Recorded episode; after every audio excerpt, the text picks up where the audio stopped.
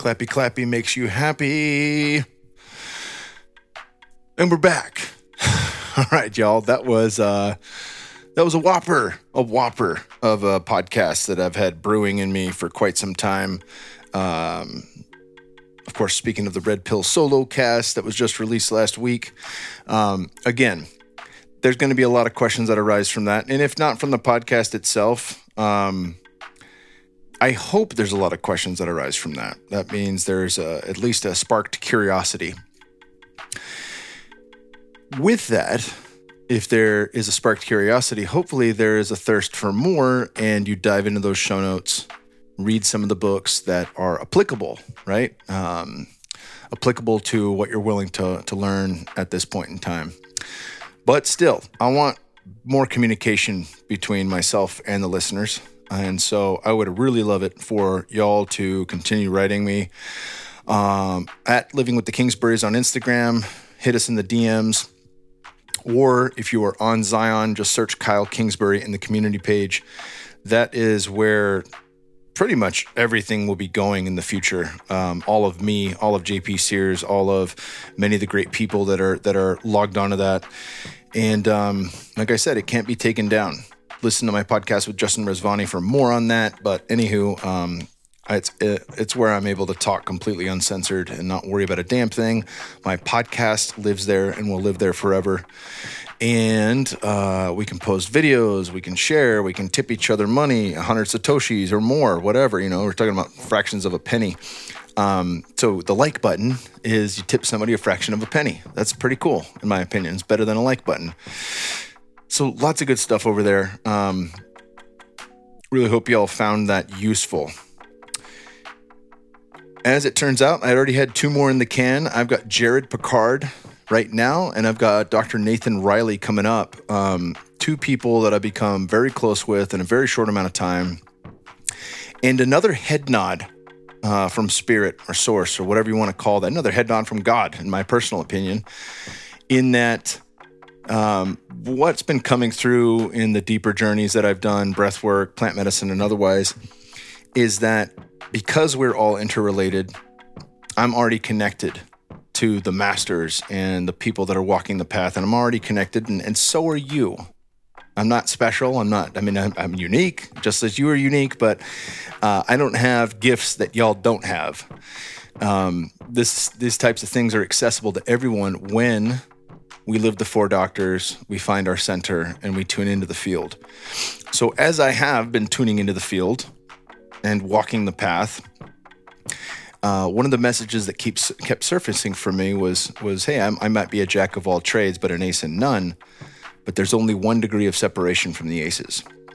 And this was proven to me time and time again. So, you know, I, I, I sat with Jason Picard at Paul Chek's uh, 60th birthday, and um, really got to know him on a deep level. And um, uh, Dr. Nathan Riley as well, who who will be on this podcast next week. Of course, we've already recorded that. And soon after I recorded with Nathan, he introduced me to Jason's brother, Jared. Jared Picard, who was out here for the Runga event alongside Nathan with Ben Greenfield and um, man, the other guy's name is slipping my mind, but I want to get him on this podcast. Joe something. Y'all probably know him. Um, but uh, you know. I have so many things on my plate right now that I got to learn: off-grid living, sustainable housing, green housing, um, biodynamic farming. It's a big one, and uh, and really all of Steiner's work. You know, anthropo- anthroposophy. There we go. Anthroposophical knowledge. um, shows how green I am when I don't even know how the fuck to say it. But um, biodynamic farming is at the top of that list. And so Dr. Nathan Riley was like, "Hey man, I got I got a buddy that's in town. Uh, I want to intro you to him. I think you guys will hit it off. It's uh, Jason's brother, Jared." And I was like, "Dope. What's he into?" And he goes, "Well, he's got a 300 acre biodynamic farm at Mount Shasta." And I was like, "Get out of town, dude. Are you serious?" So we spent a great deal of time on this. I mean, obviously, I could talk with Jared about many things. He he has a wealth of knowledge. Um, fantastic human being and um, very, very. Uh, his knowledge and wisdom is very useful in times like this, where we really do um, need a fair amount of us to support that type of farming and agriculture for our own personal health, for our family's health, and for the planet itself. and really to to not let these the, this ancient wisdom slip through the cracks. Um, one more tidbit I forgot to say on the Red Pill solo cast was that Bill Gates now owns more farmland than any other person in the world. And this is recent. He purchased some hideous amount of farmland, I think in Arizona and some of the other Southwest. And this is a guy who is one of the owners of Monsanto. You know, so he's it's not somebody who's like, yeah, let's do it regenerative. We're going to heal the earth. This is a guy who is actively destroying it. And I'm not sure if that's intentional or not. Um, it may be. You know, he's talked about overpopulation quite a bit. Um, all that to say, you know, anytime I bring up this dark stuff, there is light. Whatever dark exists, there's equal and opposite. The equal and opposite is always true. And Jared is the equal and opposite of Bill Gates. Now, that's a really strong compliment from my from my standpoint. Um, the work he's doing in the world does matter. And so we really dive into uh, a great deal of what it means to farm biodynamically, what Steiner was trying to propose, when Steiner brought this to the table. And that was very interesting and fascinating to me. I, I, I for sure am going to have um, Jared back on. I am going to go out on a limb and say that we're going to have a, um, a pretty tight relationship, you know, uh, for the rest of our lives. There's no doubt. And not just from this podcast and sitting with him, but because um, anytime I meet somebody where I feel there's a, an equal playing field, and and and then I obviously have you know the things that I I feel um, equivalency with, and I have a, a, a, certain degree of having been a student for long enough that I can teach it. Um, I love meeting somebody where there's just a whole world of information and knowledge and wisdom that I can learn from. And uh, Jared's just a beautiful guy. They, their farm is called Be Here Farm, and um, they have a product that is incredible. And you know, the show isn't about his product. I have a lot of guests on who have products, and that's usually not why I bring them on. You know, even if they're a sponsor, it's just I want to know them. I want to I want to get their story out, and they also have some cool shit. His product is really cool, and he talks about how it's made. And it's one of the coolest things. I mean, I'm not going to spoil it. He definitely dives into it, but it's like, wow, like the amount of energy that goes into that. I'm not saying work or sweat from human energy. I'm saying the amount of energy from the cosmos to the soil that's implanted into that product makes it what it is. It's a summer solstice serum, and it's his entire farm in a bottle. So I'm just blown away by this stuff. Um, really, really, really cool guy. Um, and I know you guys are going to dig this one. I'm gonna I'm gonna do my best. I know I, have mentioned I've got Mickey Willis coming back on. I'm gonna try to get Del Bigtree here before the end of the year, at least early next year. Uh, I, they're definitely worth having on at least once a year, if not twice a year.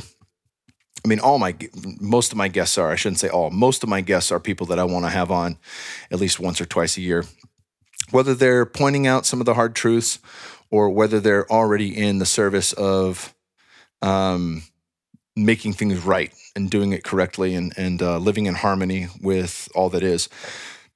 Jared is living in harmony with all that is. And um, I'm just going to leave it there. We'll jump right in. We've got Black Friday deals pretty much across the board. It's it's funny. I mean, we just had we just had uh, Halloween, and if anybody's gone into a store like Home Depot or any of these places, like they skipped Thanksgiving.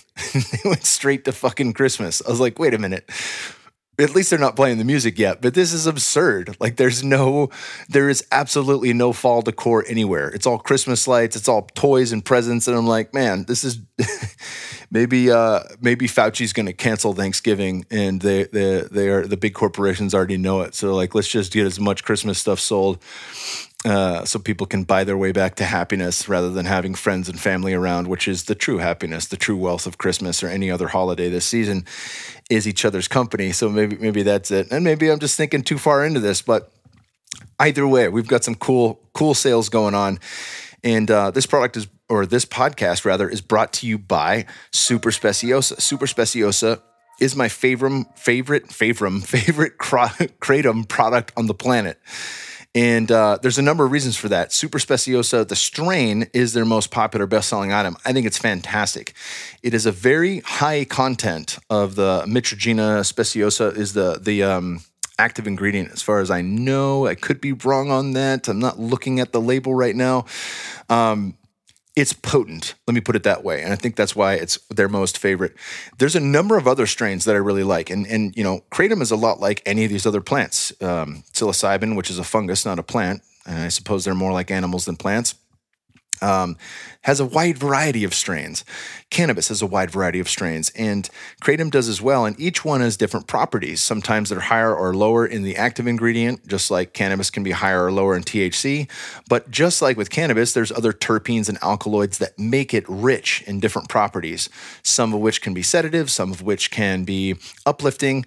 And the same is true of kratom. You know, if you play with these different strains, you're going to find that one might help you go to bed at night, while one might uh, give you a lot of energy during the day and be perfect for a pre workout.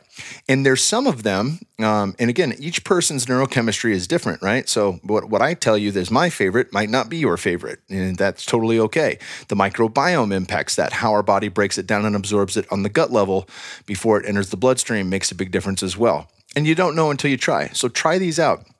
They've got uh, 100 gram bags, they've got capsules, and they got big boy bags too. So when you know what you like, you can order uh, a gang of it. I'm, I'm trying to get this red Bali by the kilo, and it's it's my favorite strain by far. I can use it pre workout, I use it pre podcast. I'm on it right now. Um, I certainly uh, love it as a nightcap as well. And of course, there's times where I don't. I'll go, you know, a week without having anything just to reset myself. And there's no real bounce back for that. I think uh, if people have heard of horror stories from people jumping off of kratom or other plants, it's usually the high dose extracts. It's not the actual whole plant, you know. And, and again, I'll make that point. Cocaine is a hell of a drug. It is not plant medicine. Coca leaf is plant medicine, and it's been used for thousands of years in the Andes, in the in uh, Peru and Bolivia, and all over the place in South America because it is a medicine, because it can help with altitude sickness. It's a performance enhancing drug. Kratom's a performance enhancing drug. It's absolutely cr- incredible. But there are some that are going to knock you on your ass and some, and you feel great, you know, but there's some that are going to be uplifting. So just play around, figure it out. They've got uh, red strains, green strains, gold strains, super strains. They've got all in between. The ultras, the ultras are, they pack a big punch as well. Maeng Da, Bali, Thailand, from all over South Borneo, uh, all over Southeast Asia. This stuff grows naturally. It is absolutely incredible. They put no fillers in it or anything else. Um, it's just one of the coolest things on the planet. It helps you feel good without feeling impaired. There are very few things that can do that for you. Um, a lot of people use it for pain relief. It certainly helps with mild injuries. And one of the things that I love about it is that it helps me get into my body. It helps with what Arnold talked about as the mind muscle connection. You know, so I, when I'm lifting weights or when I'm stretching and doing yoga, I can actually breathe into those spaces that are a little sticky, you know, where the old injuries lie, where my body's, um, you know, the, the squeaks and the hinges, so to speak. And it just loosens me up. It's a really awesome way to connect to myself so check this out. They've got 100% satisfaction or your money back guaranteed. And I, I would double that. Like there's no doubt you're going to love this. You can try Kratom and get 20% off your entire order if you go to getsuperleaf.com slash KKP. That is G-E-T-S-U-P-E-R-L-E-A-F dot com slash KKP. Getsuperleaf.com slash KKP for 20% off your entire order. That's a hell of a deal. Um, the code recently changed um, so that the audience can use it again and again, even if you've already purchased. And this is an important deal, right? I mean, some of my sponsors do like a one time deal or first time deal. I'm not a huge fan of that, if I'm perfectly honest. I want this deal to run indefinitely. And uh, so if you're listening to this 10 months from now, this should still work. And um, they have, uh, you know, for this month only, though, we've got some Black Friday action. For the month of November only, they're doing Black Friday all month long and extra 20% off. So instead of 20% off, the audience gets 40% off. This is really exceptional. I mean, I, have I've, I've been buying certain things um, in case the grid goes down or in case we have another snowpocalypse or just in case shit hits the fan because you're not going to access that. You know, Robb Wolf mentioned the book One Second After where an EMP goes off in uh, the upper atmosphere and it shuts down the grid for, you know, 10, 20 years you're not going to be able to get medicine. You're not going to be able to get a lot of things that you need. So it's one thing to store water and bags of rice and um, you know have a freezer full of meat and a generator.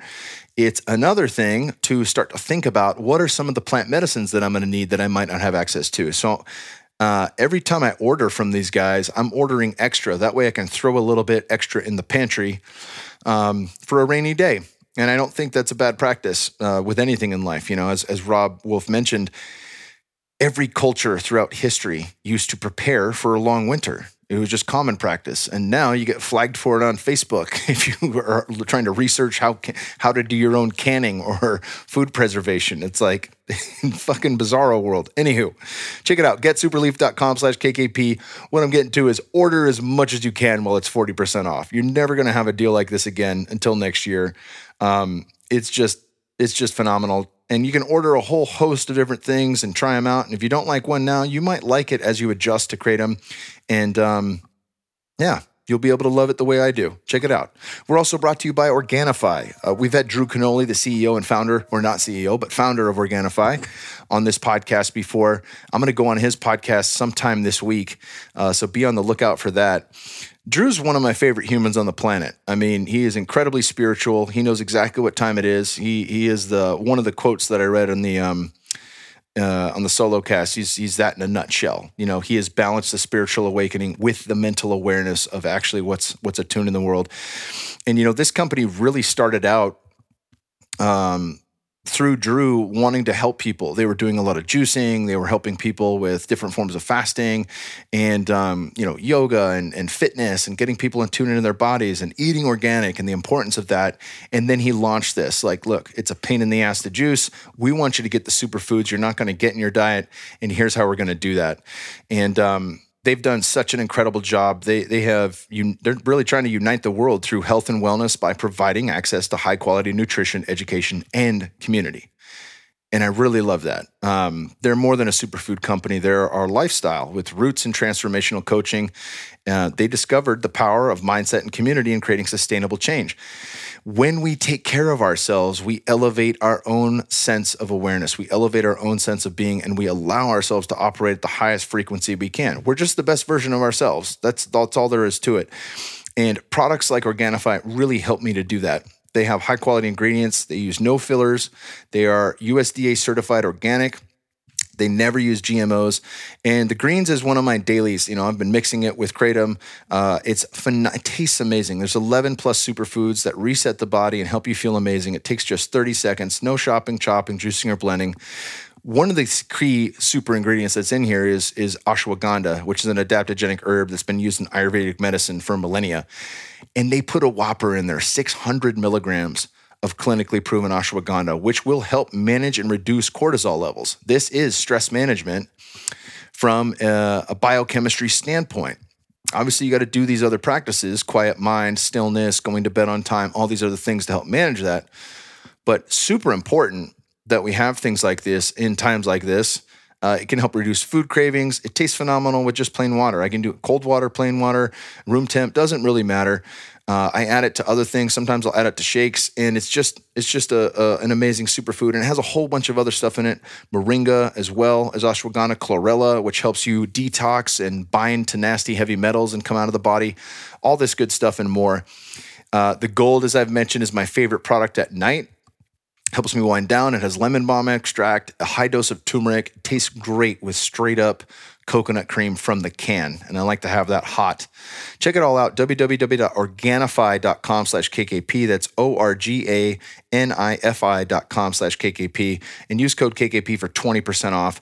Check this out, Black Friday sale at the end of the month, November 26th through the 29th, and they're extending it through the 30th. So the 26th through the 30th, you have to add the code KKP at checkout. You're going to get 25% off everything plus free shipping on orders over 100.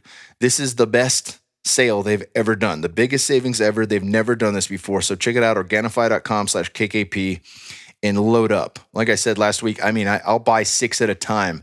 I like the bundles. I'll buy six gold at a time, six green at a time, and just make sure you add that KKP at checkout so they know that I sent you. We're also brought to you by 8 Sleep Pod Pro Cover. This is um, perhaps one of my favorite biohacks on the planet, if it is, if there is such a thing. One of my favorite pieces of technology on the planet. This holiday season, give yourself or a loved one a gift that keeps getting better night after night.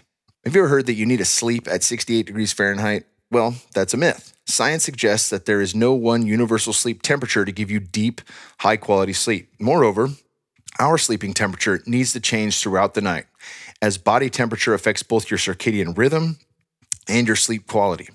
However, the average mattress actually absorbs your body heat, giving you those nasty night sweats and causing restlessness. Who wants that? The Pod Pro by 8 Sleep is the most advanced solution on the market for thermoregulation. It pairs dynamic cooling and heating with biometric tracking. It comes in the form of both a mattress or a cover you can put on your existing mattress. That means you don't have to buy a new mattress. Get the Pod Pro and start sleeping as cool as 55 degrees or as hot as 110. Now, I don't know anybody that's going to sleep at 110, but the point is that both of these sides will adjust. So if your wife or your partner likes to sleep a little warmer and runs cold at night and you run hot, typical for most male to female combinations for the heteros out there, uh, this is one solution that actually works. And um, it's a phenomenal solution. You don't have to keep your AC like in the summertime here in Texas, like our AC is running. I don't have a, a, a, very, it's a new house, but it's not incredibly well built. It's pretty cheap and there's not great insulation in there. So if we're sleeping on this, when we sleep on this together, we're able to not keep the AC pegged at 66 degrees. We can actually get into bed and both of these things adjust throughout the course of our sleep to give us the best night's sleep ever.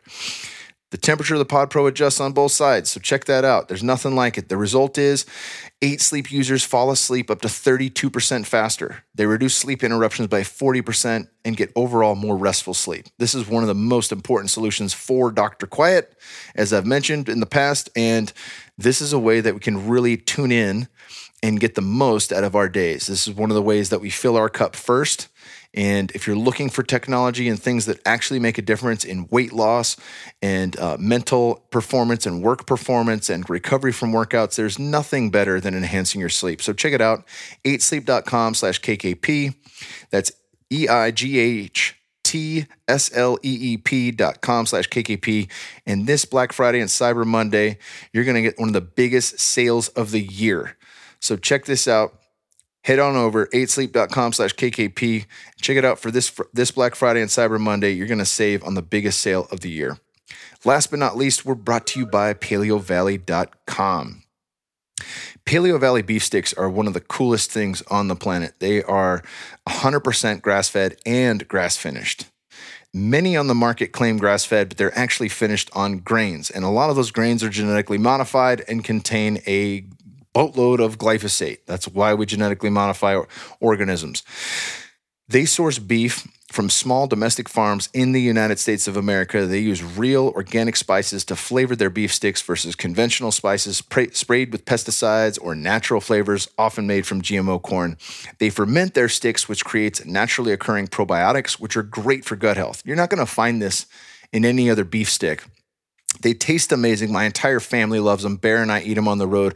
We've got a really cool road trip coming up, uh, a la Clark W. Griswold. My uh, brother in law is getting married out in Arizona, and we're going to um, take an RV all the way across the country over there. And I'm super pumped. And we're going to have the RV loaded up with Paleo Valley beef sticks because it's something we can have anytime we need a snack. I know it's one of the healthiest things we put in our body. When you think of stuff that's from a shelf, I don't typically think of it as a health food, but everything from Paleo Valley fits into that. It is an exceptional product. They're, like I said, 100% grass fed. And that means it's got higher levels of omega 3 fatty acids, vitamins, and minerals. So the micronutrient content is improved. Glutathione, which is the master antioxidant, CLA, conjugated linoleic acid, has been touted as the fat that burns fat and touted by bodybuilders for many, many years. And it's a very high, highly bioavailable protein. They're also keto friendly and, as I mentioned, a great protein rich snack to grab on the go. Uh, I've got these stuffed in my backpack right now. Anytime I travel for podcasts, that's always there. So if I'm if my stomach's gurgling and I need to get something to me quick, I have a Paleo Valley beef stick and uh, some water, and I'm good to go. These guys refuse to cut corners. They prioritize health over profit. They use conscientious processing and manufacturing, and they source only the highest quality ingredients available. They've got a ton of other great products there. Check it all out at paleovalley.com and use discount code Kyle for 15% off. That's P A L E O V A L L E Y.com and use discount code KYLE for 15% off. And without further ado, my dude, Jared Picard. All right, we're clapped in. Jared Picard. We met at Paul Chek's 60th birthday. And as I was stating before, we had some audio difficulties. Uh, hopefully, these new mics work differently. Um, it's funny how many people I meet or come on this show from Paul. And we've got a couple of friends that I got to meet at Paul's as well that are here watching us. Uh, I met your brother out there, Jason, and you were talking about, you know, this similar story. Paul always described me or described Jason to me as somebody who's worked with him the longest out of anybody. Yeah. And and how he's, you know, a master in his own right now. And, you know, was the guy that turned Paul onto biogeometry. And I'm like, no shit, that's how you got into get into that, you know. And uh, obviously we've both got some biogeometry gear on right now. Um, but talk a bit about your uh just your life growing up, what led you into the work that you're doing now and, and really the the rebound health wise, because that kind of paralleled with your brother. Yeah, absolutely. Um, it's funny, Paul. Jason now gets mentioned on Paul's podcast. Like I just heard the episode you guys uh, you just released, and uh, I heard Jason Picard on the podcast, and I was like, my brother. But historically, he's always been mentioned sort of anonymously as Paul's longest client or this very long-standing client, and um, this journey that he's had with Paul has been um, something that caught my eye pretty much right away um, because my brother went through a huge transformation. And it wasn't even, I don't think it was from having met Paul so much as being introduced to Paul's work at first. So we met somebody who was a CHEK practitioner in New York City. When I say we, I really mean my brother. Um, my brother sort of saw one of his friends work with a CHEK practitioner and uh, go through a pretty serious transformation. And then he started working with him. At the time, um, my brother, um, you know, who should get on one of these shows and tell, Oh, tell his story, but um, he was um, really quite ill um, health wise. Um, not that like he was. I'm sure he was having some actual present health issues, but it was more of the fact that he was extremely obese and it was starting to, if not cause health issues, certainly would over time. Um, and it wasn't really slowing down the, the pace of his health deterioration, let's say. Um, professionally uh, and socially, he was kicking ass. Um, and so it was sort of a wake up call to realize, wow, even with all this amazing stuff going on, I feel absolutely terrible. Um, so when he started working out, um, and I suppose working in, uh, once you know the whole picture, uh, which is probably what he started with for, I would guess, six months or something like that, based on the condition he was in. But um, I basically saw him drop a bunch of weight.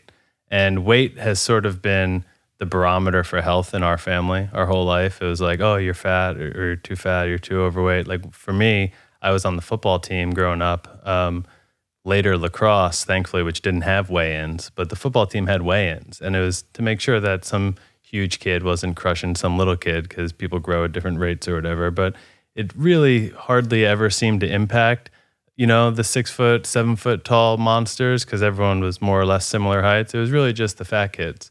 And so, me and the other seven or eight fat kids on the team, and our fathers usually, and the referees and uh, the coaches would weigh in before a game, and you'd either be able to play or not. And you were always within a couple pounds of the limit because that's how much you weighed.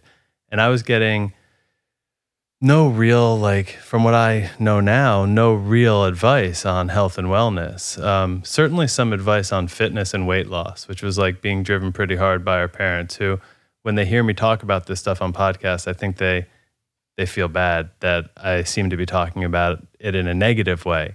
But i mean i'm not really. I just think there was a lack of information. I know that they were absolutely super concerned about our health and wanting us to be in the best you know shape we possibly could be in. But in retrospect we were eating an entirely reduced fat diet of mostly processed foods except for like the barbecue chicken and the different actual foods we were eating. I was eating a lot of cereal a lot of margarine a lot of egg beaters a lot of pesto from the tub just so many Franken foods. just so many things that like I don't know I, I didn't I didn't have a concept really for them being whole foods or not at the time. It wasn't even an idea of mine and so this upbringing led my brother and I both to being pretty overweight he I don't really know what weight he topped out at I topped out somewhere around 250 or 260 and I'm on a six foot frame so it's pre- I was pretty heavy. Thankfully, I was playing lacrosse my whole life, and if I hadn't been an athlete, I don't know what would have happened to me um, between the recreational sort of drugs and alcohol that we enjoyed in college and the fast food and the lifestyle. It's like, thankfully, I was playing lacrosse every single day. Otherwise, I probably would have been 350 pounds. But when my brother lost about 50 pounds, I sort of noticed that. And uh, it was kind of like, I could probably lose a few lbs myself. Um, and so I started working out with a CHEK practitioner who I would have called a personal trainer at the time. I had no concept of what a holistic life coach was, what a CHEK practitioner was.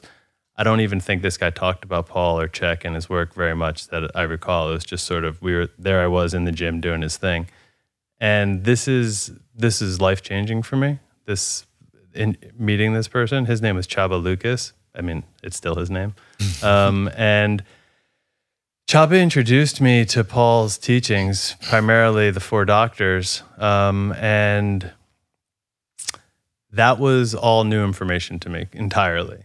Um, and it was the first time in my life that the information actually had feedback that worked for me. Like I, I could see my body and my condition and my general sense of well-being and how I felt improving based on the information. It was a positive feedback loop.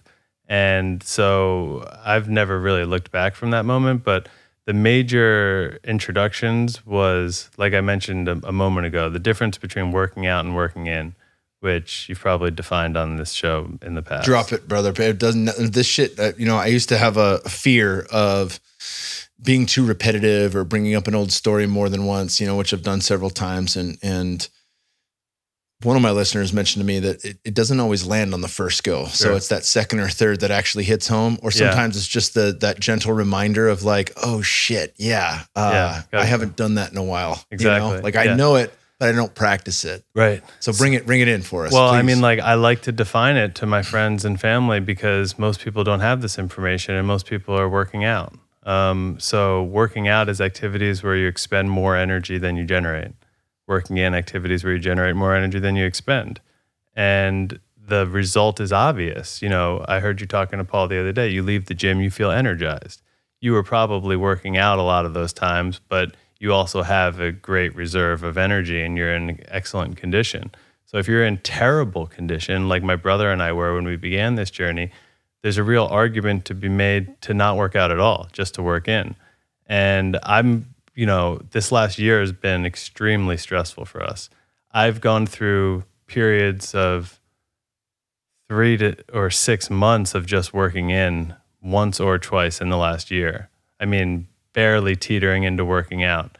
But overall, keeping my my health condition improving and really just honoring the fact that that's where I was. If I'm super stressed out, um, I'm not going to go really stress myself out in the gym. I'm going to support myself. And sometimes that's lying down in the grass. Sometimes it's Tai Chi, Qigong, you know, restorative yoga, slow walks, or, you know, I don't know, even just standing there and letting gentle movements kind of pass through my body and seeing where, where it takes me.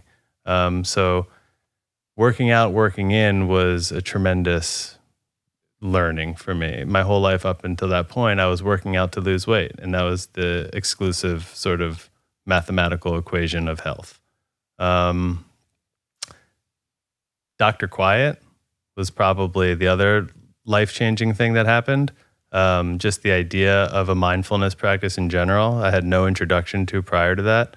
Um, and my first guided meditation, basically, I've I like the lady sort of broke it down to me in a way that stuck with me and I think is probably worth sharing because if you especially if you don't have a mindfulness practice, but she kind of let me understand that there's two, let's say, silos of the mindfulness game.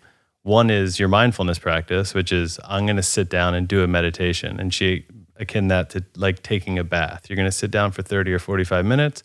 You're going to soak in the mindfulness and you're going to build your quote unquote mindfulness muscle. And just like the yogis take their practice off the mat, like you're going to then have a deeper mindfulness practice if you do that every day and kind of hit the mindfulness gym in that way.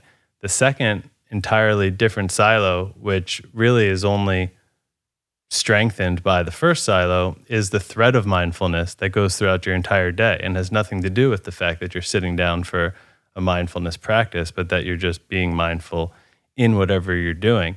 and there's this hilariously titled book like um, super. Uh, what is it? It's um, mindfulness uh, meditation in a New York minute. Super calm for the super busy, or something like that. it's and it's like eight minute abs for your mindfulness. exactly. And that that that stupid little book changed my life as well because it was like 37 or some on random number of exercises mindfulness on the subway, mindfulness like while you're eating, mindfulness in the shower. And it just explained this concept of it being mindful while you're doing your regular activities. And so mindfulness, working out, working in, these are the four doctor, you know, teachings. And and then the one that kind of probably took a hold of my life the most was was Dr. Diet. Um, the idea that organic food was a thing. I mean, this was 2007 or 8 and I was not aware of that. I did not have any concept of organic food being somehow different than non-organic food or what that even meant. And so as soon as I started trying to source organic food, basically taking this guy's word for it that it was important for my health and not really understanding it much deeper than that, I realized it was a little bit difficult to find organic food. There were some restaurants in New York um, that like celebrated organic, at least in their marketing, and they were kind of expensive, especially if you're talking about three meals a day for your entire life. So I immediately developed the ability to cook, and that was another life changing thing. Started preparing my own food at home. Um, which made it easier to find organic ingredients and then know that I was eating organic ingredients because otherwise it's a little bit difficult to to tell. Uh, now, like 15 years later or whatever it is, I there's very few restaurants that I would be comfortable eating at, um, and I make a phone call ahead to ask a three or four simple questions before I would consider going to a restaurant for sure. What kind of cooking oil do you use? Yeah, I, I, try to start like the person on the phone often doesn't know the answer to my question, and so just for everybody's time, I try to keep it as simple as possible. I'll say like, "Hi, uh, does the does the kitchen celebrate and fe- focus on organic ingredients primarily?" they don't know the answer to that. It's like you're in murky waters. The next question would be, "Is your beef 100% grass fed, grass finished?" Because if you're thinking about sourcing at all, you probably got some grass fed beef on your hands. And if the answer to that is no, then I don't normally get to the third or fourth question, which would be like, "Whoa, what do you fry your? What do you put to your oil? You know, stuff like that." Um, so I start a blog at this time called "I'm High on Cooking," and this uh, basically like the need to write something every day or multiple times a week. This draws my attention completely. It was sort of like journaling um, without having a journaling practice through the process of blogging, and maybe you've learned this through the process of podcasting, like discovering entirely new passions, but through the process of writing about the food, I went on this journey of trying to find cleaner and better sources of food and get more in touch with the sources of my food, which led me to taking trips to lots of different farms. So this blogging starts introducing me to food production and to farming, and that's really kind of where the light turns on. Um, we like flash forward to today. My wife and I own a biodynamic farm. Um, biodynamic is a pretty uh, far beyond method of you know what some people might say beyond organic farming. Um, I know you've talked about it quite a bit. Um, I do want to dive into that. You know, we've we've been chatting on the phone. Um, obviously, uh, you know, Paul has introduced me into Rudolf Steiner's work, and he's one of the few people where it's like, where the fuck do I start? There, Steiner. yeah, Steiner has so so so much. That's such a good question. Um, and most of his books, thankfully, are are pretty small. You know, Philosophy of Freedom, I think, is one of two books available on Audible. That's a good one to listen to. I like the narrator there. I just got his uh, biodynamic farming or biodynamic agriculture book, and that's that's actually thick that's a fucking meaty book. The agriculture course. The agriculture one yeah. is, is, meaty. And there's another one that Paul had mentioned as his favorite book on agriculture. And then you mentioned uh, that person listen to on audio, which I want to dive into. But but really, no, that's probably the same person actually. Okay, I wonder if it is Dennis Klocek. Oh, it's got to be. I, I, will see. I have the books at yeah. home. I've, I've got a whole little stack actually going right now of books that I need to read in preparation for caring for the land and, and really bringing that resonance there. You know, biggest little farm style.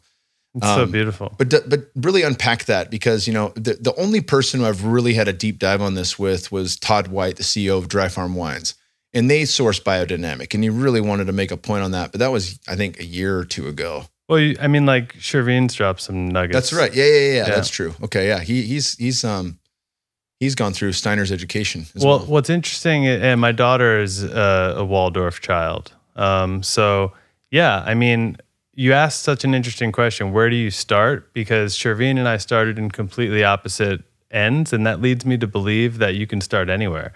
It, I, I think it's a real ball of yarn, and like all the threads sort of lead inwards to you.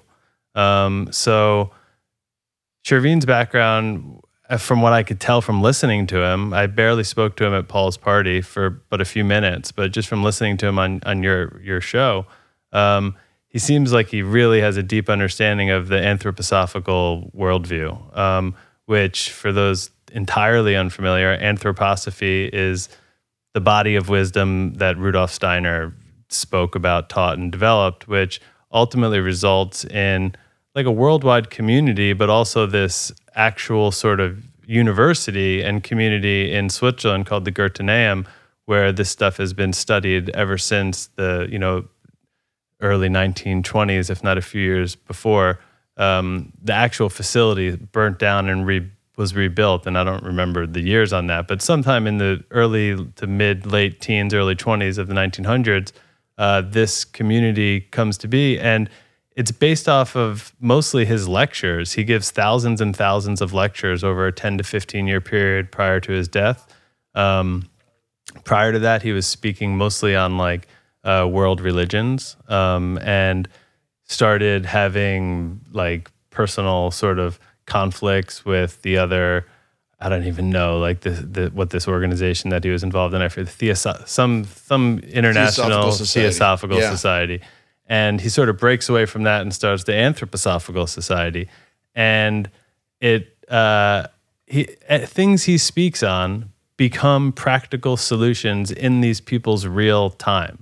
You know what I mean? So he speaks on education at the Waldorf Astoria factory and starts the first Waldorf school and a, an entire system of education, not to mention a very thoughtful one, um, comes out from this guy's lecture. It's just mind blowing. And a style of medicine, you know, anthroposophical medicine, a, a particular style of homeopathy, comes out of this guy's musings. And um, basically, the farmers of the time were uh, so just like to timestamp this moment in time. So we're the le- the agriculture course that you're talking about is a series of lectures given in 1924 and 19, you know, 12 to 1920 is is really kind of the introduction of chemical nitrogen fertilizers. Um, it, it all sort of happens right then around World War One, and um, it, it always blows my mind that the sort of the the the ammunition and dynamite and gunpowder, the combustion that's required to blow things up is the exact same thing we need to grow baby plants in the soil. That's how like fucking large of a leap we're trying to take by by you know stepping in as humans and using our intellect to try and replace that process. It's like we need to use dynamite in order to to replace that the magical sort of synthesis of whatever is going on in the soil when plants grow um, on their own. And so Steiner's community of people, I mean, back at this time in the early 1900s, was sort of the largest population of people, um, non enslaved people farming uh, in the world, and certainly in this country.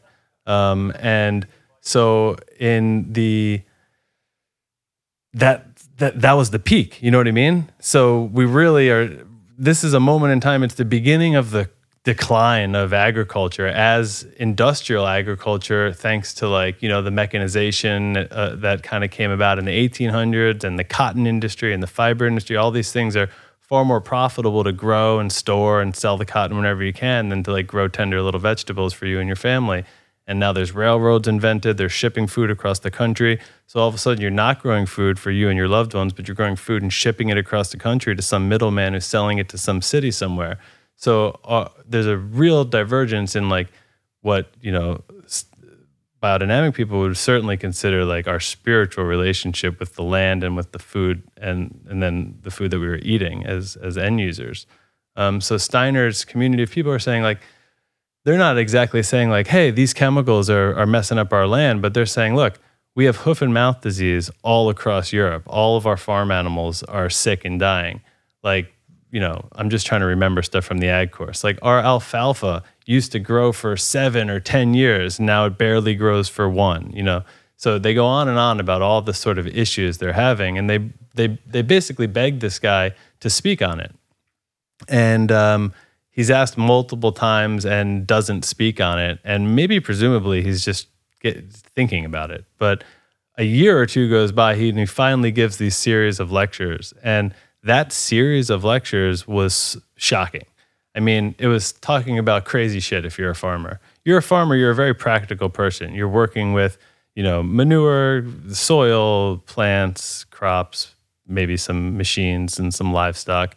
This guy starts talking about like, you know, fermenting flowers under the ground, stuffing things into cow horns, utilizing crystals, and also just like uh, an entire anthroposophical interpretation of what it means to be a living being and like how life develops and evolves and what our relationship is to the earth. And I mean, it's really hard to explain. You could read that ag course 15 or 20 times and and still feel like you only have 3 or 5% of it and it's because it's sort of like going into the the last day of grad school and like hearing the final lecture and trying to make sense of it at, when you're really 12 years old and you haven't even been through high school yet. It's mm like you missed this entire. He's given thousands of lectures. So the like biodynamics is the anthroposophical approach to farming.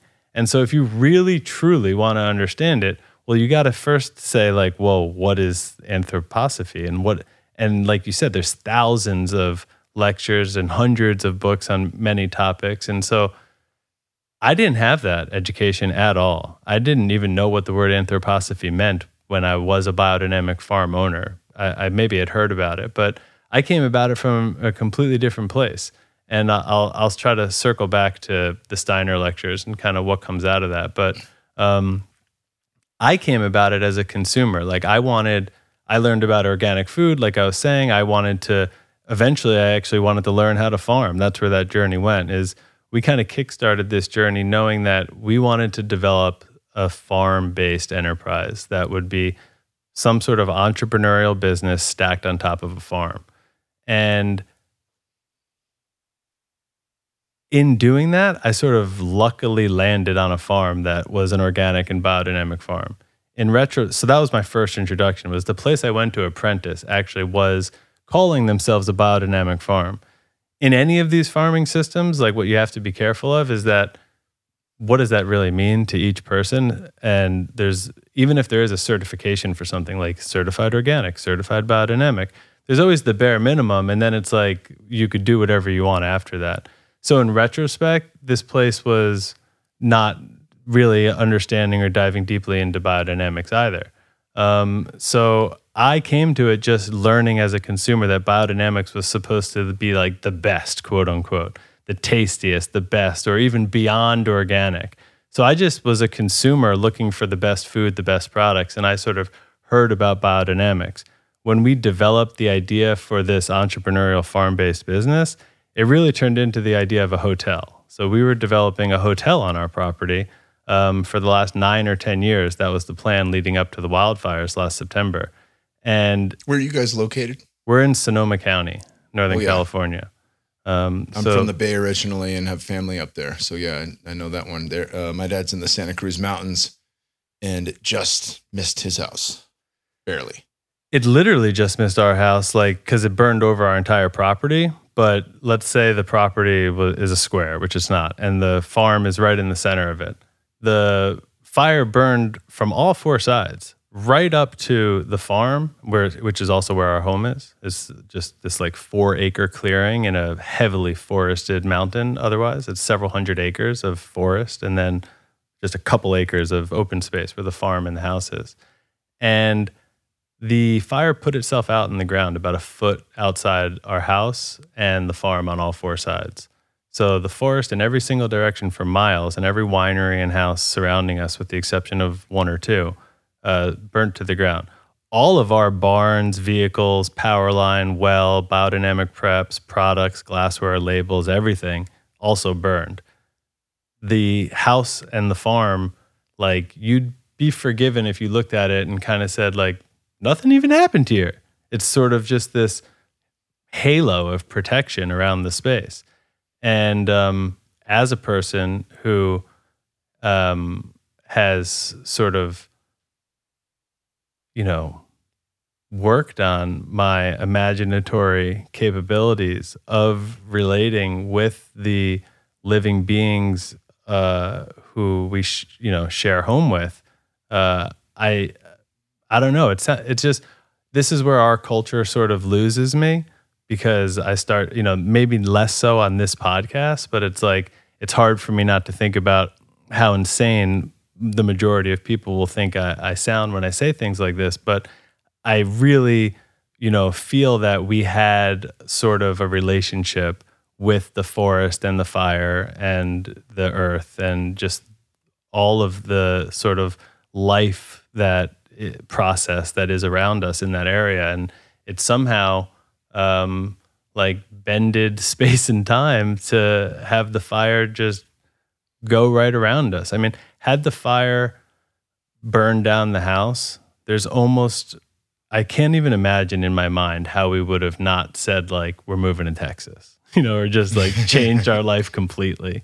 Um, but the fact that the house was there and that the farm was substantially there was like a real anchor to thinking like, okay, we're we're really supposed to be there, um, and um, we're really excited to go home. We're going home in like 25 days for the first time in over a year.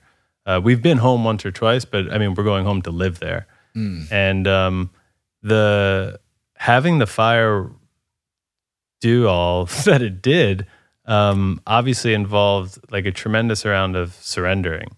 Um, there's nothing you could do about it and we're very underinsured and just tremendously, uh, you know, overwhelmed with the recovery process, which has been what this last year has been about.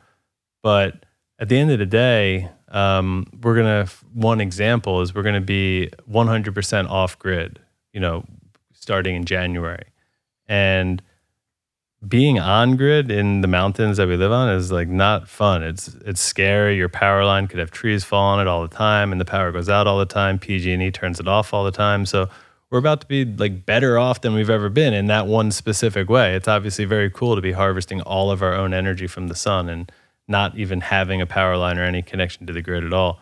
Um, there's just been a lot of silver linings that have come about in real time with this disaster and it's just sort of changed my outlook on things in, in a in a positive way. Like um, there have been terrible things or deaths or you know horrible life events in the past, which in retrospect I could look back on and and think like you know there's a lot of beauty that came out of that. I wouldn't be the same person without it. But this one was in real time. Like in real time, I was sometimes only with the exception of the major like financial stress and the actual bullshit of dealing with insurance companies and rebuilding things and all that kind of stuff it was mostly an experience of silver linings which is weird to say because the fire completely changed our entire life course we're no longer at this moment developing the hotel mm. not that we might not one day but we're we no longer are at this moment and so we had been for 9 years tens of thousands of hours, day and night, exclusively focused on a single goal, which four days before the fire, our final like construction budget was greenlit to sort of move on to the final phase of design and finally build this thing after a lot of effort. We greenlit the budget. Four days later, we had the fire, and five days later, we had to let go of that dream entirely.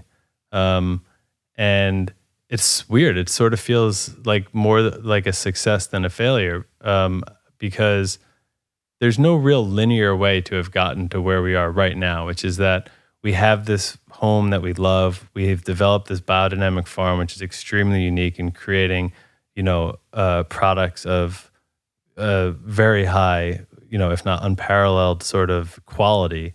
And it is in a location that if you told me today, like, hey, let's go start a skincare company or let's go make some self care products, uh, we want it to be like the best, you know, the best of the best, whatever. There's just no way that you would go buy this 300 acre, very difficult to grow on property and develop a biodynamic farm and live there. You wouldn't. You would just buy ingredients and have a little kitchen and make these products. So, what makes our products and brand special at this point is the fact that we are this biodynamic farm in this very unique location with this very sort of intimate uh, relationship with the land, and and then the products are sort of a way of sharing that and letting people in on that experience. So we couldn't have done what we're doing now if not having tried to develop that hotel and then having it burn down and change our minds entirely. So it's just sort of weird. Um, I, we, we were happy where we are we wouldn't have been able to get here if not for these disasters. And yet they were disasters and they were terrible, but they were also somehow exactly what we needed.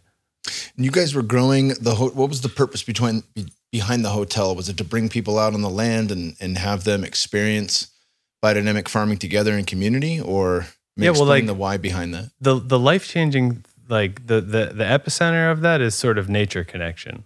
Mm. Like if you have if you if you immerse somebody into nature and you give them time to relax and you feed them quality water and food absent of all you know like in in this case it would have been in a house absent of carcinogenic chemicals built out of earthen materials and organic fibers and you know things that the the get a hotel guest may not even have cared about. They may have. They some people certainly would have come specifically for that, but it would have been a generally luxurious hotel environment that anyone could have enjoyed on vacation. And yet, if you place them in that environment, they they start to sort of become open to to new ideas. Some of these new ideas might stick with them. They might take them home and they might start thinking about their food or how they develop their next house. And basically it's like all of the all of the like it, it's just unbelievable how and how pro-inflammatory and like anti-health the the the real world is let's say you know what i mean? Yeah. the the world out there is tough. So these people are generally would have been coming from cities because most people live in cities. And so there's traffic there's noise pollution there's every kind of pollution right? So all of a sudden they're out in a pristine environment just that alone, it's basically like a detox and an opportunity for transformation. So we weren't looking to create some sort of like regimented healing center or even a learning center like Esalen or something like even though components of all of those types of places like yoga retreat and center they, they they could have been here at, at this at our property the idea was really just to put you there and if you're there i mean the world is your oyster at that point but once somebody makes the relationship or the connection that they are nature, like, I mean, that was the lock and key for me. So once I connected to nature and saw myself in nature and, and nature in myself, and just once I understood sort of the unity consciousness aspect of life, I was a completely different person. I mean, instantaneously. And I don't think that's something you can just hear on a podcast or maybe even appreciate intellectually. But if you're just like, you know, people have probably had peak experiences out in nature. Um, those are sustainable in my experience. So like I, my life is a, a peak experience of nature connection, and I would like to share that with people. Um, if if it, if they're interested and if it benefits them like it does me, I mean that would be a beautiful thing. It's what our family wants for ourselves, and so the idea of the hotel was basically like if we create it, we'll have it. So yes, we're we created it to share it with other people, but that's also because that's really what we wanted in the world and what we wanted to have access to. And, I love that. Yeah, we've been thinking about different ways to how, how do you let that ripple effect actually become more tangible? You know, there's there we had Charles Eisenstein out at the last Fit for Service summit and he was speaking about how it's it's just a different thing to be face to face with somebody interacting with each other's energy fields, hugging one another, communicating with the full ex- facial expression as opposed to a Zoom meeting out of the office or even yeah. a podcast that you're listening to right now. It's a different experience than the experience you and I are having. And that really can't be overstated, you know, but that that that definitely paints a picture on the why behind, you know, having people there to experience that. Thankfully at the the ranch that Aubrey is putting together, we will have fit for service events there. It's something I, I got in his ear early during lockdowns last year and I was like, we need our own space. And we already had that in Sedona, but I was like, we need one here in Texas, you know? And so uh, the stars have lined up, and that's that's going through November first. So super thrilled to have the folks in Fit for Service out to that space and yeah, and to be a caretaker. There's so much I want to dive in on here, and obviously I want to get into your products and what you guys are creating now um, on your farm. But really quick, break down anthroposophy. Philosophy? Yeah, I mean, like the, the the word, yeah, anthroposophy. Posophy, I mean, you go. know, I Dr. Thomas Cowan is also really into this. He was just on yeah. And it's something he's I've an anthroposophical doctor. Yes. Yeah. So, um, I mean, to break it down is is not probably um, I would say my expertise, but I, am going to share what I can because, like I was saying, I came about it from a biodynamic perspective, meaning I learned about biodynamic food and farming. All of a sudden, I mean, that's not really how it happened, but all of a sudden, we're a biodynamic farm owner, and I'm walking around my biodynamic farm eating my biodynamic food and just loving life. And everybody who comes into the farm, their eyes roll back in their head and they can't believe what they're seeing the quality and the vibrant colors and the taste and the shapes and just the integrity of everything. Like you look at it and you're just like, what is up? Like, why is there 17 times more spinach on that piece of spinach? Like, it's just got so much texture and character and you're just you know everyone's blown away when they walk around the farm and then the next thing is people will taste things that they'll tell you they hate i hate tomatoes. I don't eat cherries whatever it is it doesn't matter. And they're like come on just taste one. They taste it and nine times out of ten it's the first time in their life they've ever liked that thing. And i was similar before i started growing food. I didn't like tomatoes i didn't like mushrooms i didn't like all sorts of things because the watery kind of sad versions of them that i was presented with my whole life um, aren't aren't that. So when you finally taste this stuff, so I was in that place and I was thinking, why? Like, like because people will, a lot of people who are even into regenerative farming and organic farming think that biodynamics is sort of, I don't know if woo woo is the right word, but even just sort of um, like. Uh, not necessary, almost like religious mm. sort of aspect on top of good farming. Like people, great organic farmers will tell you, like, yeah, like 90% of that is great, but all the other BS you guys do is like, if you like it, great, but it, you know, not needed. Um, so the thing is, is that, well, why don't people walk around their farms and say the, the things that they're saying when they walk around our garden? So I'm sitting there thinking, well, when those people who are saying that come visit our farm, they're very impressed with what they see. So I'm like, there does seem to be a difference between the two methods. And so I sort of wanted to go down that rabbit hole of being like, why is biodynamic working? Because if you don't think biodynamic works, then basically what we're doing is nothing because we're putting homeopathic amounts of fermented flowers, basically, into a compost pile the size of like a house. So uh, a couple tablespoons of material into the size a huge compost pile. That's one of the main things that we're doing. Um, we spray some manure and rainwater concoctions on the field, and we spray a what's called the silica preparation, which is made out of quartz crystals crushed up and mixed with rainwater on the on the crops. Um, there there might be one or two other things that we do throughout the year, but that means we don't use any fertilizers, we don't use pesticides, insecticides, fungicides, rodenticides, or any side that they're about to invent next, or any of the dozens or hundreds of other you know interesting soil amendments that people can can sell and come up with, um, including certified organic ones. Yeah, and there's quite a bit. That was one thing that really got me scratching my head, and I think uh, you know Paul dove into that and how to eat, move, and be healthy. But even since then, I mean, it seems like every few months they're like, look at this new organic spray that uh, grocers are allowed to use to keep avocados fresh or to keep your fucking banana from turning brown. Yeah. And it's like, ah, that's kind of not, we're, we're missing the point here. Like, Yeah. we're supposed to We're have this thing Yeah. ripen on the tree or the vine and then take it without anything but the microbiome it's cu- accumulated on its skin before we ingest that. Yeah, we're solving all the wrong, you know, problems. Basically, the the industry is not incentivized to solve the kind of things that we care about, which would just be like super nutrient dense, clean food, and that's really, you know, what I was after as a consumer and how I ended up finding biodynamics. But where we are now is like, okay, so why does it work? That's what I wanted to know because if you're just if you're saying that this little spoonful of flour can't possibly do it, and if you're saying the fact that we are interested in, you know, moon phases can't possibly do it, which is probably a bad example because farmers have been working with the moon across all cultures for all time.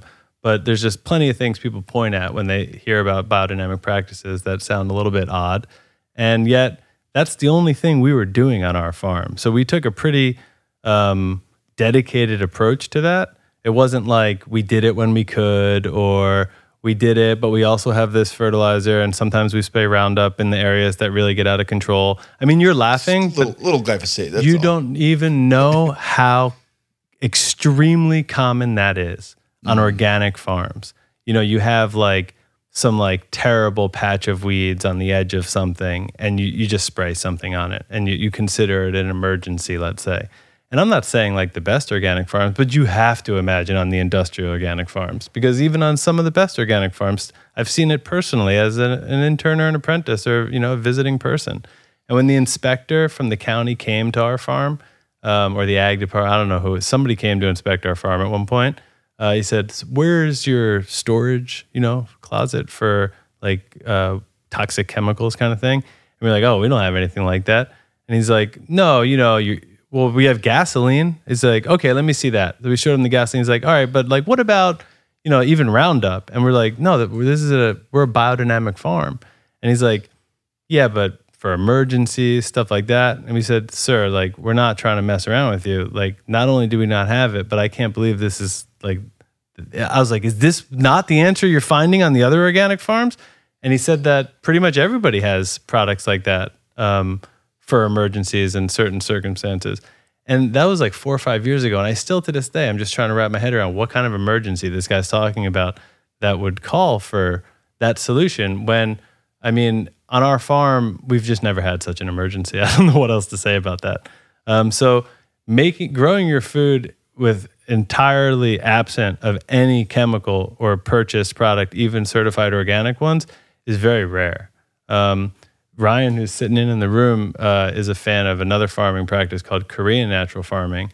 And what's pretty cool about that is um, my understanding, anyways, I'm just getting into it, is that they also make their things generally from scratch and from found materials and from locally sourced things. So uh, making your things from scratch is, I mean, you can't get better than that. Like if you want to break down the difference between biodynamic and organic, that would probably be maybe an even easier conversation than trying to just understand what is biodynamic because it's it's a real can of worms. But the organic industry started as well frankly biodynamic. Biodynamic was the first like in 1924 1928 this time period when the first biodynamic farmers are putting rudolf steiner's lectures into play um, into practice on their farms. This was in response to industrial agriculture. So at this point there was no organic farming. This was quote unquote the first organic farming. Over time like let's say the 70s post world war ii not only is there now chemical fertilizers, but there's now chemical insecticides that were invented for the gas chambers and then get turned onto the food system shortly after World War II and DDT shortly after Vietnam. And so these things are now how we grow food. And basically, the hippie culture in the 70s kind of takes the organic torch and and it becomes sort of a grassroots thing. And what they're after is more ecological, better ecological alternatives to industrial agriculture, which they've become convinced is not working at this point. And so that was in the 70s. Now, where we are now is that it's a multi billion dollar industry, and probably 90 or 95% of the organic industry is like what you would call industrial monocultures. So, organics no longer has any ethos around biodiversity, soil health, farm worker safety, health, watershed, wildlife, community, ecosystem. It's really just a list of which chemicals to use or not use. And of course, the lobbyists that sort of, you know, are impacting that list are probably pretty influential. So the things that you're talking about, like new sprays for this or that, I mean, I have no idea about any of those things. I would never consider using them ever. Um, there's just no need for it. Our our farm growing it in this way is really self balancing, you know, system. There, like just like you know, sometimes I have dry scalp, or like I'll have a hive, or I'll have a little you know indigestion or something like that. That's pretty much the extent of the farm's issues. Like there might be a little issue here or there. It usually resolves itself. If not, some tea of some kind sprayed on it usually resolves it. How did you guys? I mean, I'm sure you've seen the Biggest Little Farm. It's one of my favorite documentaries. I've watched it a few times with with uh, Baron Tosh, and I cry every fucking time. and and it's one of the things that I've I've really tried to prepare us for is the amount of work that it's going to take to get things into a harmonious, you know, Garden of Eden, which they Yeah. accomplished. You know that that seven years that it took them to go from where it was at to actually to bring balance to the ecosystem and Yeah. you know by the end of this they've got 89 barn owls and you know the snakes eat the gophers and keep you know the the the ducks and the uh, chickens come in to eat the snails and it kind of all is self-balancing and auto-regulating Yeah. um, how long did it take you guys to really bring that balance because you're talking about here like you might have to you know spray some tea and things like that it seems like you've done quite a bit of the work to get it there or Sure. did starting biodynamically really remedy all of that stuff in advance I mean, right out the gate, these practices were very impressive.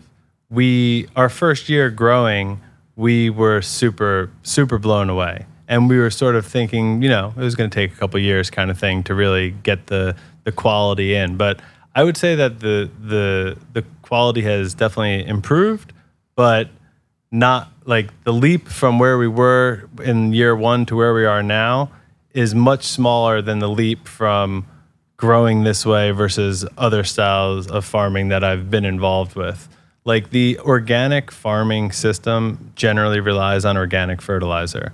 Organic fertilizer is generally made out of blood meal, bone meal, and feather meal these things are generally not well sourced. They're generally factory farmed non organic animals that, through the magic of industry, become powdered bags of organic farm amendments. That is the backbone of our, the organic farming system. Um, and so I've really only ever been a part of that because it's really about 99.9% of all farms use it. Um, there's 0.002% of US farmland is certified biodynamic. So it's like it's hard to find, hard to get around and learn from these people. Um, of the 0.002%, I don't know what percent, but somewhere north of 80, it might even be 99% of it is dedicated to wine grapes. Because in wine, biodynamics has just been more popular for a long time, which is interesting because that's a hard, you know, it's not, that's a labor of love unless you have a cult wine and you're making millions of dollars. Like, it's not easy to make money in wine. And if there's one thing they certainly care about, it's, it's um, like quality and taste and longevity and the fact that it's alive. And so I think it's pretty interesting that biodynamics is really uh, popular in the wine industry where those people care about those things so much. So they and and they do it and they don't often even talk about it. Like we live up in Napa Sonoma area where some of you know America's greatest wines are made, and the most I, I mean I could name probably three or four of very famous cult wines that you would never know, but in the field they definitely practice biodynamics. Um, so yeah, I don't know where I was going with that. anthroposophy So anthroposophy, as it relates to, I mean, what what would I say about it? I mean, Well, because what I'm what I'm gathering, I guess, is just um, you know, it, se- it seems in the conversation of Steiner and everything that you have to dive into, that with the timeline you've put out, you know, he finishes in large part with how to how to school children and how to grow food, right? And that's the finishing lectures. But Yeah. it's all this that leads up to away. that to where you really Yeah. get to understand what he was about and what he was driving home. And to me, I think if I was to, without having really taken a deep dive into it, if I'm to guess, it sounds a lot like um, a return to within the sacred hoop, where we understand that we are we're not separate from the same revelations you had around yourself as nature, or you know, to quote Alan Watts, ourselves as God. And with that understanding, a deeper understanding of the inner workings and inner relation between all things. it's it, i mean like yes but also like and a thousand other things i mean it's like the some of the stuff you and Shavim were talking about it's like um biodynamics pulls in you know some of the greatest teachings from like ancient religions and and cultures and it can be a sentence in one of those lectures is, is you know send you down months worth of of thinking about something and so to me uh it, I don't know if I'll ever have uh, a, what I would consider a deep understanding of anthroposophy. It's like what it actually is to me is a questioning.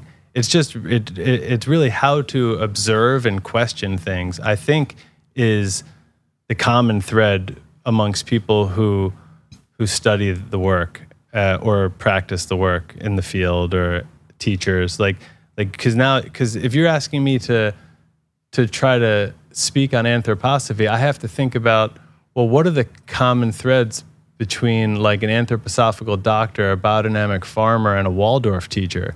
Because they're all anthroposophical.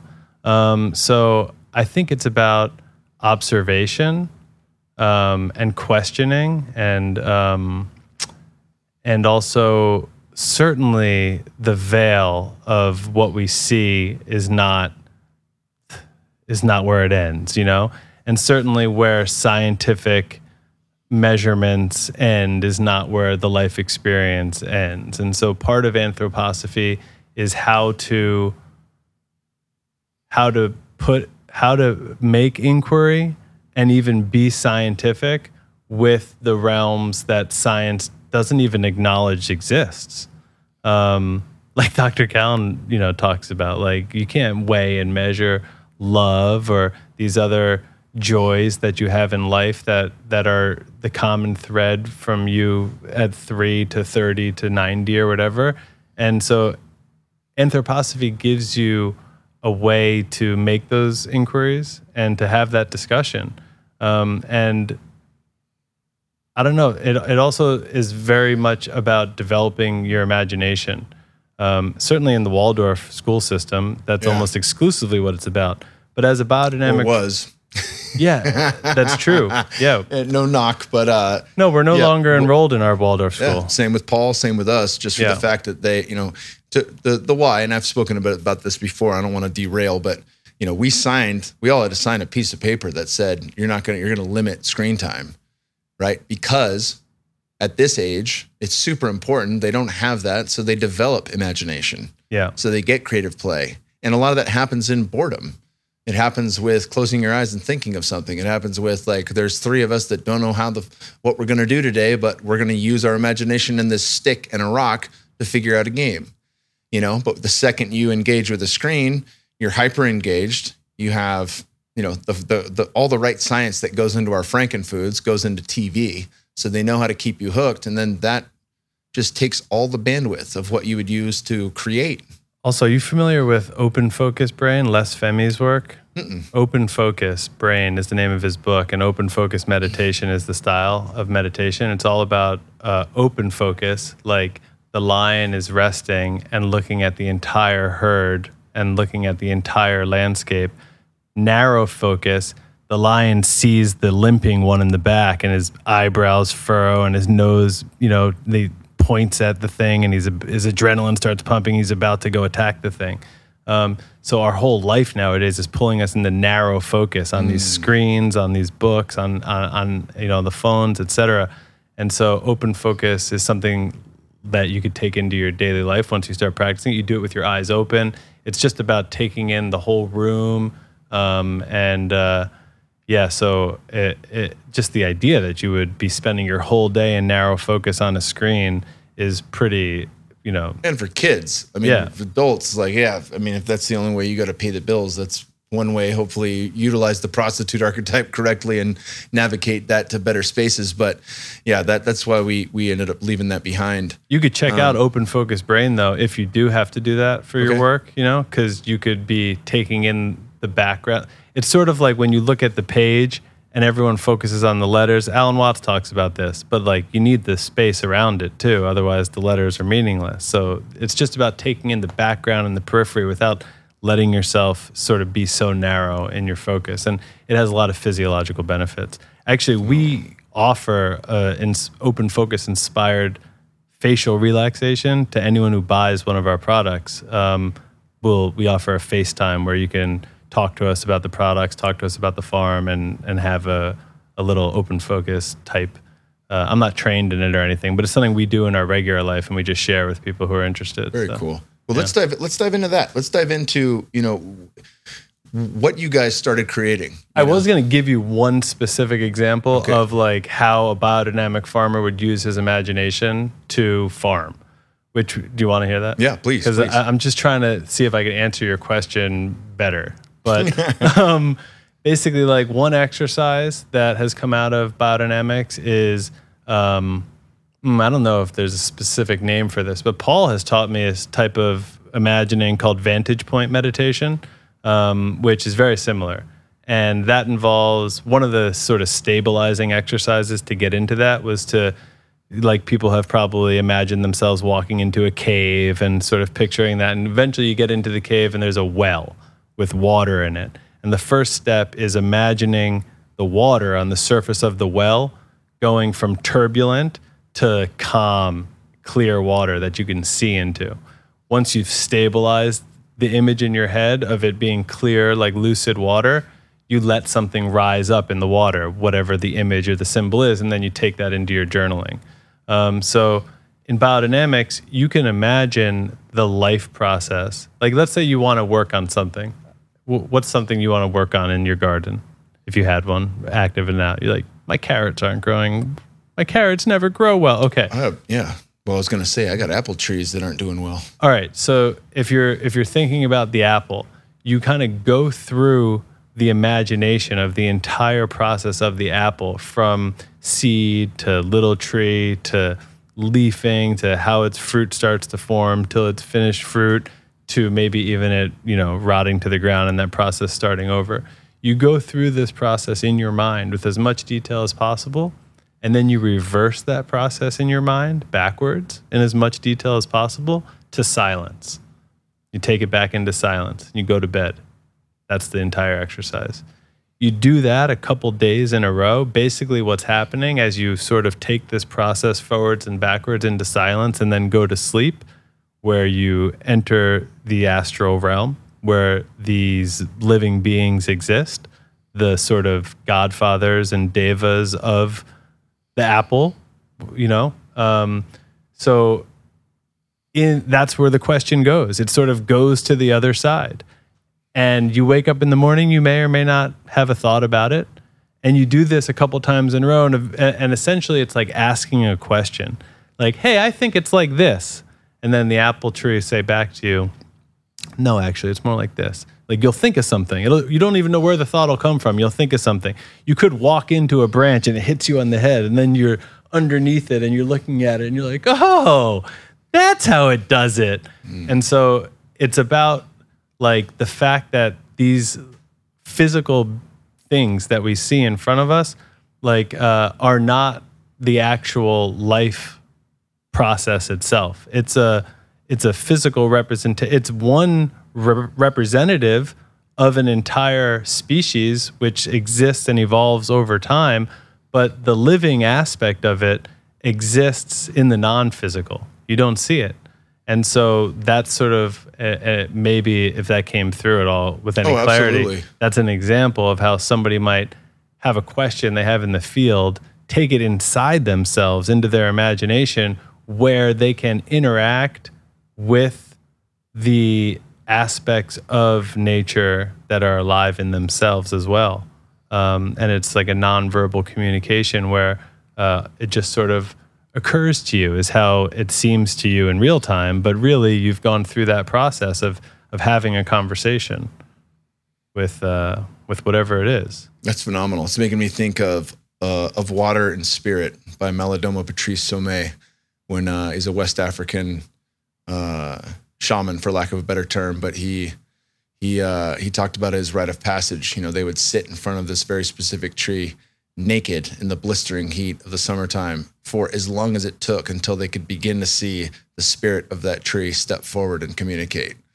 You know, for, if you haven't had ayahuasca or something like that, that might be hard to imagine. But having had those experiences firsthand, where I've been in communication with trees in real time, you know, and understanding that whatever soul I have, whatever's animating me is inherently in all things. It's so funny that you said that because that's the goddamn answer to your question is that biodynamics is a version of that.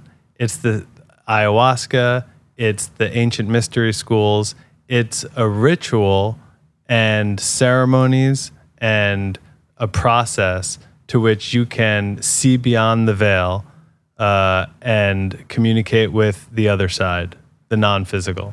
Uh, and then how to use your human mind as the lens through which that side can be manifested, you know, in in this side.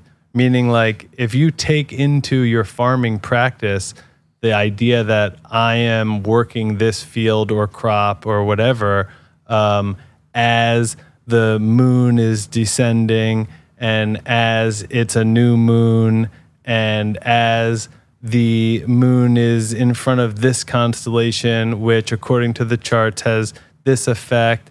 I've now sort of taken the, um, let's say, consciousness of the entire system into my sort of impulse of shoveling this pile of dirt in the ground. I'm doing it, you know, with the conjunction of these other things happening. And so that's one of the main aspects of Steiner's work is that you're replacing um, the need for force, like the fucking dynamite that is conventional fertilizer, with the awareness of rhythm. So these rhythms are occurring. Um, and the dynamite guy doesn't need to worry about it because he's going to blow through that rhythm regardless with his force. But in our case, without the dynamite underneath each plant, we can be aware of these rhythms that exist and then we can do our work in harmony with them to an amplifying effect. Uh, like, you know, like like when sound waves kind of line up. So, um, yeah. That's phenomenal, brother yeah you just got you got so much so much uh pumping through me right now with the excitement of of what we get to take part of. Talk a bit about the products that you've created. You're out here for the runga event with ben greenfield and joe DiStefano. uh woot. no? No no that was i was celebrating. Okay. oh yeah, yeah. I was like wait what i was like oh do we got to edit that out? No Uh-oh. no no no. Top, the top secret runga event. Yeah. Um break down what you what you guys are creating you know and, and really what you're bringing to the table. I had uh i think I, I brought home some of your facial serum and gave it to my wife and never saw it again. And then thankfully you you mailed me some and i said this is going upstairs. Bear and i will share it but i gotta have my own here uh, just to make sure i get it. that's a, not a uncommon. That's not uncommon. These bottles disappear amongst family members all the time. Moms daughters sons they they, they covet them from each other. Um, so in inner family drama around the serum uh, is uh, not uncommon. So basically, we were, like I said, developing a hospitality experience. The sort of the gist of that when you came to us is we were going to be trying to do as much of what we could on site as possible. So all the meals, all the amenities in your room, the snacks, the drinks, the tea, you know, everything, all the spa products, different gifts that you could buy, stuff like that. We we're going to try to make a whole bunch of stuff after the fires, we realized we wouldn't be moving forward with the hotel, and yet we had created all those things because we wouldn't be able to just turn on that magic on day one one day. We've been developing the farm for years in anticipation of that project. And so the whole model just reversed on its head last September when when the fires came. We now create these products to send them out to people as opposed to people come to us to enjoy these products, which was why they were originally created. Why, at a deeper sense, is because when you're growing these things, they're very ephemeral. You know, it doesn't even matter if it's like a, let's say, a sweet potato, which lasts many months, or a leaf of lettuce, which lasts a few days or whatever. Like, they're still pretty short lived. And some flowers just last a couple days, they appear and they're gone. Um, so it's sort of an ancient prob- problem. Like, how do we capture the season? How do we capture these things except for the one day that they're available or whatever? Um, and so they're we're, we're basically engaging in a folk tradition of capturing the season, and this is this being a folk tradition crosses the boundaries between industries and classifications, meaning like I don't know if some of our products are edible, medicinal, topical, or food or medicine. Like, I don't really know because that's not how we interrelate with them. And we don't really have the same lens that the FDA has on what is food and medicine.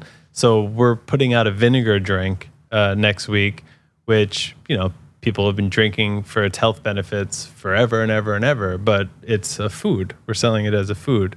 Um, so, basically, the products that we create are a reflection of our relationship with the place and the season. So our signature product and part of the reason why it's our signature offering is because the other ones all burned down. Um, so it's like it is possible. This is the one everyone likes. it, it, it, it was that, and the reason why it, it it it evacuated with us for that reason. You know what I mean? So basically, five hours before the fire, there was a fire in in the, a town over, let's say. So very smoky, obviously fires on our mind, but there was no danger or reason to believe that we were going to have a fire on our property. It was a, a town or two over. Um, we were about to launch this our serum, the summer solstice serum, for the first time, not on the farm. So right after the fires, basically, we were now uh, mid October, so a month after the fires we are going to be launching the serum on sunpotion.com. I don't know if you're familiar with the Sun Potion brand, but Scott Lindy is a guy I would I would love to hear you guys talk. I'll, I'll connect you to, but he's the founder of that brand. Um, they sell like the the they have the dark glass with the gold label. Exactly I've right. had their Mucuna. yeah, Yeah, the El exactly Dopa right. bean. Yeah, They're All- fucking awesome company. I always buy their stuff. There's a few stores in Sedona, and we go every year for Fit for Service, and I always get get loaded up on their stuff. They're phenomenal. He's he's a he's going to be at Runga as well, and he's a good friend of mine. Um, and so he offered, encouraged that we should launch the serum on his website. Um, and so the serum, I knew that was happening, and it was the day of the fires, and obviously I didn't know the fire was going to come. But I had five out of the last five years been evacuated in the month of October, and so I thought it might happen. and if it happened, they wouldn't let us back to the farm. The like highway patrol kind of block off the whole mountain. There's one road in on, from both sides, and I was just terrified that we were going to miss the launch. We were then it was going to be like Black Friday. It was going to be Christmas. We were just never going to be able to launch with these guys.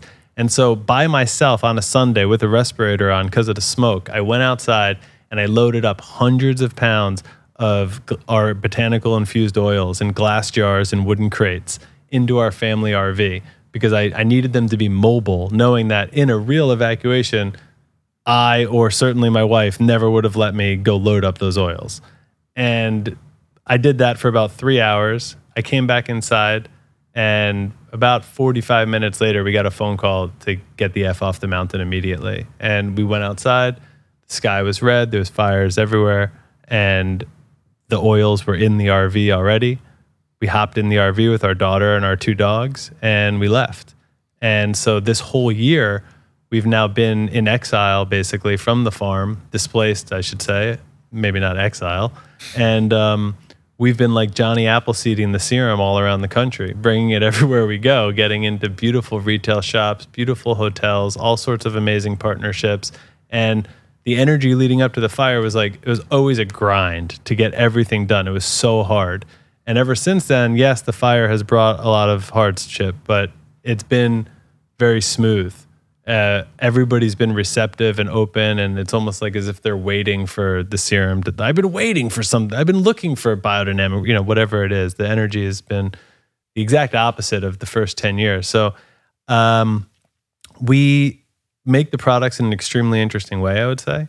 Um, not only do we grow all the ingredients in some of the ways we've been describing, but we don't use any machinery in the farm. We don't have a machine. We don't have a tractor. And in the in the lab where we make the products, we don't have any equipment. So we do a solar and lunar infusion with the oils, which means we grow the products, we submerge them into olive oil, we place them in a glass hut in the center of the farm, and we leave it there for one moon cycle. And the daytime and the nighttime evolving, revolving around the bottles is the only force of action that gets applied to the serum at any time. It naturally unwinds itself from the heating and cooling, pulsing back and forth. And then we cold press it by hand, blend it, and share it with people. That's the entire process. There's nothing added to it. Um, it's never been denatured, so it doesn't have to be like preserved or glued back together or homogenized or anything. It's just a raw, uh, you know, beyond extra premium olive oil infused with the botanicals and the sunshine and the moonshine. That's phenomenal. And this primarily is for skincare, uh, looks, you know, helping with wrinkles, these kind of things. Well, like yeah, I mean, it, it's it's not really like the sort of the the skincare market is about like wrinkles and anti aging and this and that, and that's not really our game.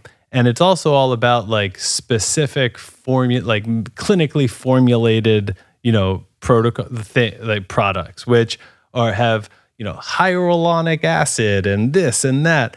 Okay these are lab derived ingredients that are sort of the exact opposite of what we're doing which is like a whole plant sort of entourage effect. Um, we're approaching it from self-care preventative sort of general well-being. So we use these products because we don't draw the line really between our skin and our mouths. Like we're just feeding the body inside and outside with whole foods and we're nourishing ourselves from head to toe.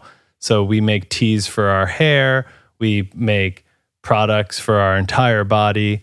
Um, and this one, we sell it as a face serum because it is, you know, all the effort that goes into it means the products are rather expensive. So the, the face serum is 160 for the bottle, for a one ounce bottle. So people pretty much exclusively use it on their face because it would cost a lot to put it on your whole body. My daughter, who has access to large amounts of the serum, puts it everywhere. And our clients from across the country have reached out with probably somewhere between 50 and 100 uses ranging from normal to bizarre, ranging from appropriate to inappropriate. I was gonna say, yeah. the first place my mind went lube, but uh, all over the place: toe infections, lube, rosacea, eczema. You know, yeah. babies, elderly, just limitless. My brother uses it before he shaves and after he shaves. Um, we use it in dozens. That's, I'm, I'm, dozens I got a clean shaven head. That's the first place that I'm putting it. Absolutely. Yeah. yeah. Before and after. I mean, we use it before the sun and after the sun. I haven't put on sunscreen in probably eight years. I haven't washed my face with anything besides putting on our serum in probably five years. Wow. Hell yeah. So the serum can be used in a variety of ways beyond just like putting it on. So maybe if you're thinking, wow, that sounds kind of dirty, but like you can clean yourself with the serum by doing uh, like a five minute or 10 minute, very small circles on your face with the oil on. It's called an oil cleanse. And then you just wipe it off with a damp cloth. Oh, that sounds or brilliant. this weekend at the Commodore Perry Estate here in Austin, we're leading a group of people where we'll put the serum and some hydrosols that we distill and some of Scott's Sun Potion products all together in a big bowl, make a face mask and paint it on. And so that's based off of the serum as well. Uh, very cleansing, detoxifying, nourishing. There'll be honey in it, aloe. It's just uh, so yeah. I mean, like I'm not saying like this is an anti-aging wrinkle, this that. I mean, I don't even think of myself in the skincare industry. We're a biodynamic farm. We love this lifestyle. We are producing high quality products that are coming right off the farm uh, that have been captured in whatever way we can. Usually that's in honey, sometimes it's in oil, sometimes it's in vinegar Sometimes we distill things, and there, had it not been for the fires, we'd have a whole collection of products, which we will actually within the next month or two. It's been a year now, so we've been able to regrow and remake our entire collection, and we have a variety of products coming out: the body salad, the cover crop, all super exciting things, which mean nothing to you or these people right now. But you know, in a month or two, hopefully, people will be able to check them out, and um, they are really celebrations of the season too, because we're growing these things, and they only grow at very specific times. The summer solstice serum is named that because the main ingredient is wild. It's wild St. John's wort, and it grows for two weeks on either side of the summer solstice. So we have to forage across our 300 acre property for weeks just to find enough flowers to even make this product in the first place. And we can only make it right then because it has to be made fresh and it has to be made with that amount of sun angle. If we tried to make it in the winter, it just wouldn't work. There wouldn't be enough sun angle. So, of course, we could take it inside and make it on a machine like is commonly done, but be a little bit different. That's phenomenal, brother. That's so phenomenal. It really feels like all of the heart and soul that you've put into the land uh, now you get to take a piece of that and share that with us. And Yeah. you know, I, I'm I might be doubly excited because the fact that I get to engage with that uh, for the first time in my life. My wife grew up on a farm outside of Vegas, and you know had animals and different plants, and you know was far from biodynamic, but she's super thrilled, and I'm just thrilled. Just like this is my first journey really into that, and uh, it's it's a beautiful thing to see your passion in a bottle you know like you can bring all the work and, and all the trials and tribulations into something that that not only is healthy for us and makes us look good but it, it makes us feel good it's so close to being there. Like I can't even really explain it to people. You're you're just missing the actual physical you being in that location. But this it's it has not in any way been denatured. It's almost as if a bottle was like held above the farm and just kind of picked up some stuff and brought it to you. There's been so little that we've done to it. We've just created the space for it to occur. You know what I mean? And it's arising naturally. That St. John's wort was growing there before I moved there. It's like that's one of the things about biodynamics is that the farm or the place has its own individuality. It's a personality, like a person. So the farm wants to be making this serum. That's why it's grown the St. John's wort, and that's why it planted these dreams in my head and told me to come move there. Um, so it's all.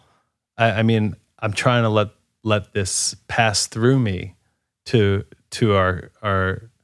We used to consider them guests because they were coming to us. So it feels weird to call them clients, which is probably more appropriate now. I was about to say to our guests, who are the people who buy our products in my in my mind. But Well, um, i'm excited to stay there with that with Yeah. the serum brother yeah, exactly. it's been excellent having you on where can people find you and where can people purchase this amazing stuff So we are um, in a. It depends on what city you're in. We're in a bunch of really cool retail partners, but the easiest way online is on Sun Potion's website, and then on capbeauty.com, capbeauty.com, which is another amazing website. But you can find us on Instagram at Be Here Farm, and um, you could email me whenever you want at love at beherefarm.com.